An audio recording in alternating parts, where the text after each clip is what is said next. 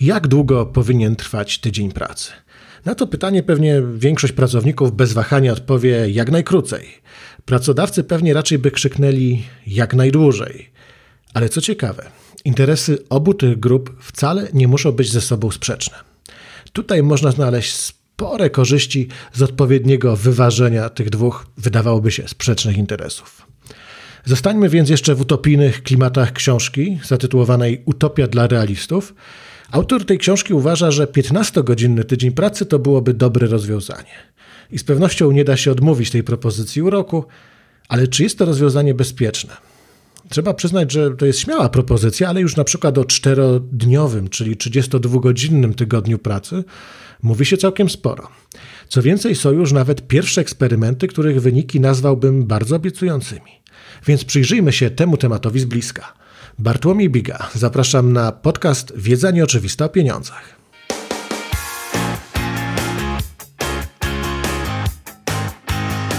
Zanim przejdziemy do szczegółów, to taka bardziej ogólna uwaga.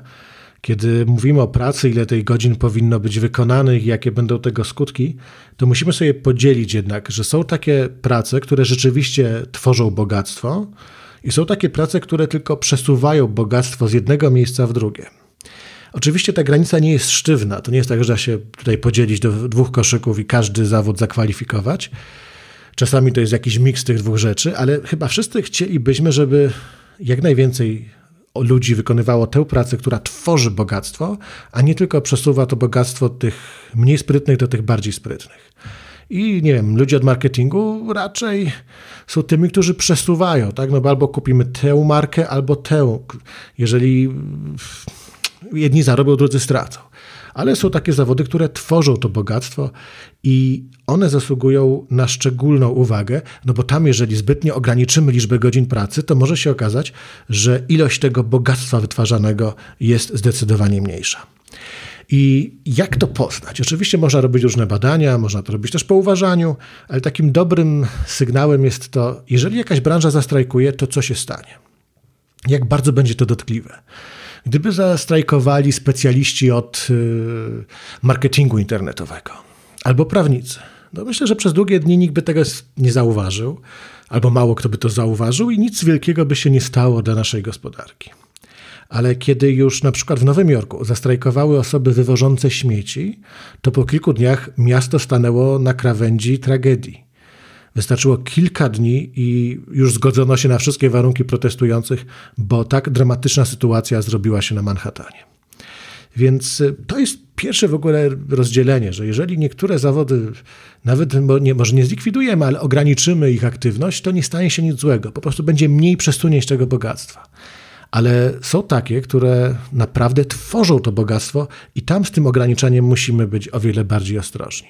Oczywiście ci, którzy wykonują te zawody tworzące bogactwo, widząc, że inni pracują mniej, też będą chcieli pracować mniej. I to może być zasadniczy problem z wprowadzaniem tak krótkiego, 15-godzinnego tygodnia pracy. Jeśli chodzi o te strajki i rozpoznawanie tego, co jest naprawdę potrzebne, to znakomitą historią był strajk bankierów, który odbył się w Irlandii w 1970 roku. I to był absolutny hit, ponieważ on nie spowodował żadnych strat w gospodarce, mimo że trwał kilka miesięcy. Zauważmy, śmieciarze w Nowym Jorku po kilku dniach doprowadzili miasto do tego, że jeżeli oni nie wrócą do pracy, to będzie absolutna katastrofa. Bankierzy w Irlandii nie pracowali kilka miesięcy i jak pokazują dane, które już z takiej perspektywy możemy spokojnie ocenić, nie doprowadziło to do żadnych strat w gospodarce.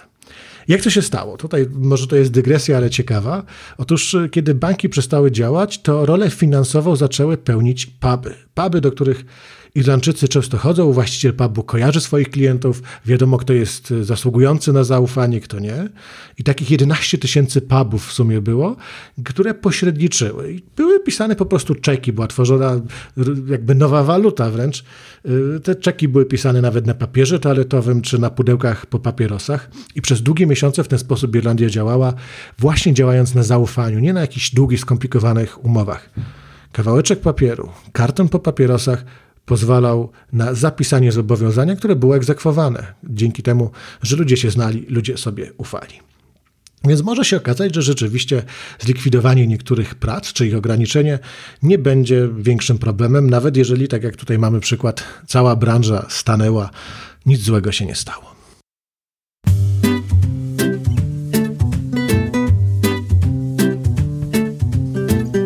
Rutger Bergman, czyli autor książki, o której dzisiaj mówię, Utopia dla realistów, zwraca uwagę na ciekawą rzecz, że dziś pracodawcom, teoretycznie przynajmniej, bardziej opłaca się zatrudnić jedną osobę i dać jej nadgodziny do pracy, niż zatrudnić dwie osoby w niepełnym wymiarze godzin.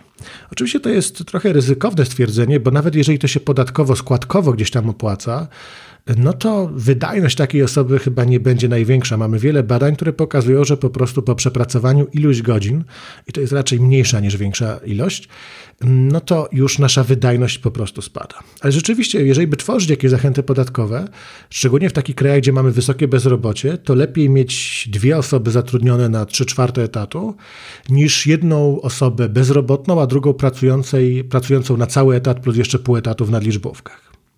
I te tematy będą się często y, pojawiały, głównie w kontekście tego, czy maszyny zabiorą nam pracę. Już niektórzy twierdzą, że ta mm, rzecz się dzieje, ale za chwilę może się tak stać, że maszyny zabierają nam nie tylko pracę fizyczną, ale zabiorą nam też pracę umysłową. I zdaniem Bergmana to jest powód, dla którego wynagrodzenia nie rosną tak szybko, jak mogłyby rosnąć, patrząc na tempo rozwoju gospodarki jako całości. I przywołuje on dane ze Stanów Zjednoczonych, gdzie tak naprawdę realne, nie to nominalne, ale realne, czyli to, ile rzeczywiście można za to kupić. Realne przeciętne wynagrodzenie osoby, która pracuje standardowe 8 godzin dziennie, w latach 1969-2009 w Stanach Zjednoczonych zmalało o 14%. Czyli gospodarka amerykańska z małymi wyjątkami pięknie rosła, natomiast siła nabywcza osoby pracującej 8 godzin spadła o 14%. Y, spekuluje się, że to właśnie przez to, że coraz trudniej o pracę, że maszyny nas zastępują. I rzeczywiście może się okazać tak, że tej pracy będzie jeszcze mniej. Niektórzy mówią, że to nie ma się czego bawić, na pewno nie będzie to takie skokowe, też damy radę, ale jest to trend, który może sprawić, że te 40 godzin tygodniowo już nie trzeba będzie pracować. To znaczy nie będzie tyle pracy, żeby wszyscy albo prawie wszyscy mogli mieć pracę na 40 godzin, chyba że będą takie godziny, no jestem w pracy, ja udaję, że pracuję, a pracodawca udaje, że mi płaci. A chyba też nie o to chodzi. Jest tylko pewien problem, że skoro mamy te zawody, o których mówiłem na początku, które najbardziej przyczyniają się do generowania naszego bogactwa, które, których praca sprawia, że coś działa lepiej, że mamy innowacje, które sprawiają, że ten tort dobrobytu jest coraz większy, no to jak oni zobaczą, że wszyscy inni pracują dużo mniej, jeszcze mają na przykład zagwarantowany wysoki, bezwarunkowy dochód podstawowy, no to oni też nie będą chcieli pracować 40 godzin. Ba, w niektórych tych zawodach wiele osób powie, jak ja bym chciał mieć 40-godzinny tydzień pracy, to jak ja pracuję 60-80 godzin, to 40 y, godzin to byłoby wspaniałe. Więc znowu, to da się zadekretować w przypadku tych takich prac powtarzalnych, gdzie mamy ściśle określony reżim, teraz siedzę i wykonuję coś przez ileś godzin, no ale przecież wiele zawodów to nienormowany czas pracy i tam ci, którzy to wykonują, wiedzą, że te 40 godzin to jest jakiś ideał, do którego chcieliby dążyć, a słysząc o 15-godzinnym tygodniu pracy wręcz łapią się za głowę.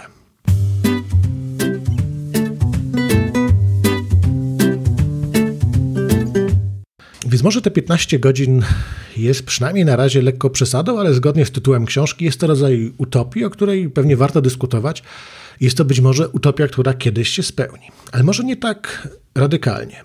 Może teraz spróbujmy się zastanowić, czy 32-godzinny tydzień pracy, czyli w zasadzie czterodniowy, byłby dobrym rozwiązaniem i to się próbuje wprowadzać. Microsoft eksperymentalnie skrócił właśnie czas pracy w Japonii i efekty były znakomite.